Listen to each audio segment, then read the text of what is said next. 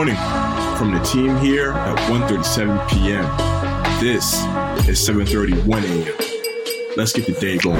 Good morning, good morning. Happy Tuesday. The date is August 24th. I want to start the day with a quick shout out to the man, the myth, the legend. Dave Chappelle on this day was born in 1973. Happy birthday to Dave Chappelle. I think you'd be hard pressed to assemble a list of the best stand up comedians of all time without giving a nod to Dave Chappelle.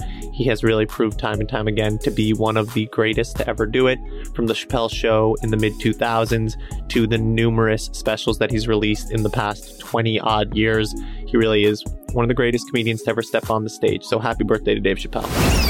Entertainment. The first images and release date for Netflix's live action adaptation of Cowboy Bebop were finally released yesterday. I'm a huge Cowboy Bebop fan. The anime is one of my favorite anime of all time, and so I'm really excited about this. Netflix's track record with live action anime adaptations isn't the strongest, but I do feel that Cowboy Bebop lends itself to a live action adaptation better than some of the other ones.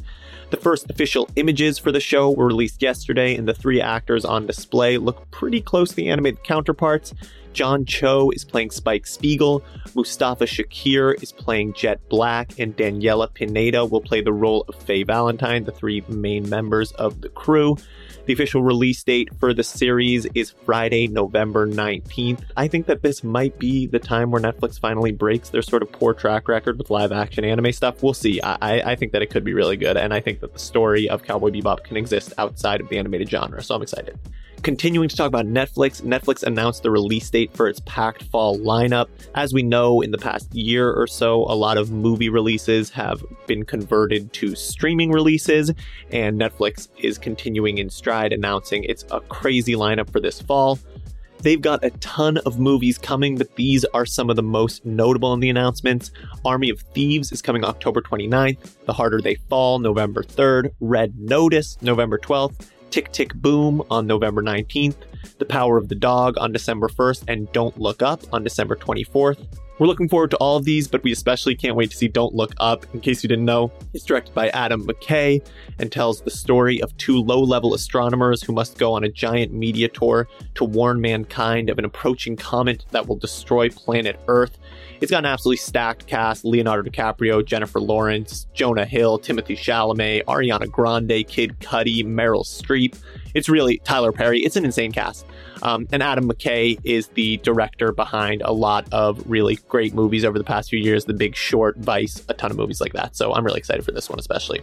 Continuing with entertainment, Marvel's Armor Wars uh, now has its director. It's one of the next Disney Plus series from Marvel. Variety reported that the comedian turned actor screenwriter Yassir Lester has been handed Armor Wars writing duties, which is really exciting. He's an incredible comedian. Don Cheadle's role as War Machine will make its on screen return in this series. Cheadle is certainly familiar with Lester's work. He starred alongside him on the Showtime comedy series Black Monday, which is also definitely worth checking out. Really great show. Lester also happened to have written and co-executive produced the aforementioned show, by the way, so they've they've collabed a bit before. Um, Lester also has writing credits on HBO's Girls and NBC's The Carmichael Show. I think we've started to see this a lot recently comedians getting to take on big mantles of big time shows that aren't necessarily comedy shows, and they've done a really great job with it so far, so I'm excited for this one as well. Cryptocurrency. Hopping over to the world of crypto, huge announcement yesterday morning. Visa entered the NFT space by purchasing a CryptoPunk. We've heard of a lot of big names getting into the NFT space, but when real giants in traditional finance get into the space, we got to take note they announced that they would be entering the world of NFTs with their purchase of CryptoPunk 7610. In the Twitter announcement, Visa stated that they are going to be building a collection of historic commerce artifacts and that this purchase signifies a new era of NFT commerce. Alongside the announcement, they released a white paper exploring their path in the NFT and Web 3.0 space. Here's a quote from that. Commerce is evolving, and innovations such as crypto and NFTs are likely to shape sports, entertainment, and other communities going forward. NFTs represent a deeper and more innovative way for fans to engage and potential new revenue streams for organizations. It's mostly just interesting to see an old guard sort of finance giant get into the game like this. We are starting to see NFTs become more and more mainstream. Collectibles. Finally, in trading cards, we've been following this story pretty closely, but we finally got some resolution. Fanatics is set to begin producing officially licensed NBA cards in 2026, but it was finally confirmed yesterday. Starting in 2026, Panini will no longer be producing the NBA sports cards. These rights are now going to Fanatics, who recently made a major power play in the hobby.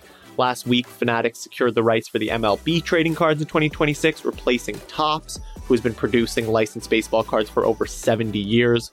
Shortly after that bombshell dropped, there were rumblings that Fanatics was close to securing both the NBA and the NFL, taking it away from Panini at the end of their existing agreements. What makes the new Fanatics deal especially interesting is that it's a partnership with the leagues and the players' associations, the NBPA, which gives each of them equity in their cards.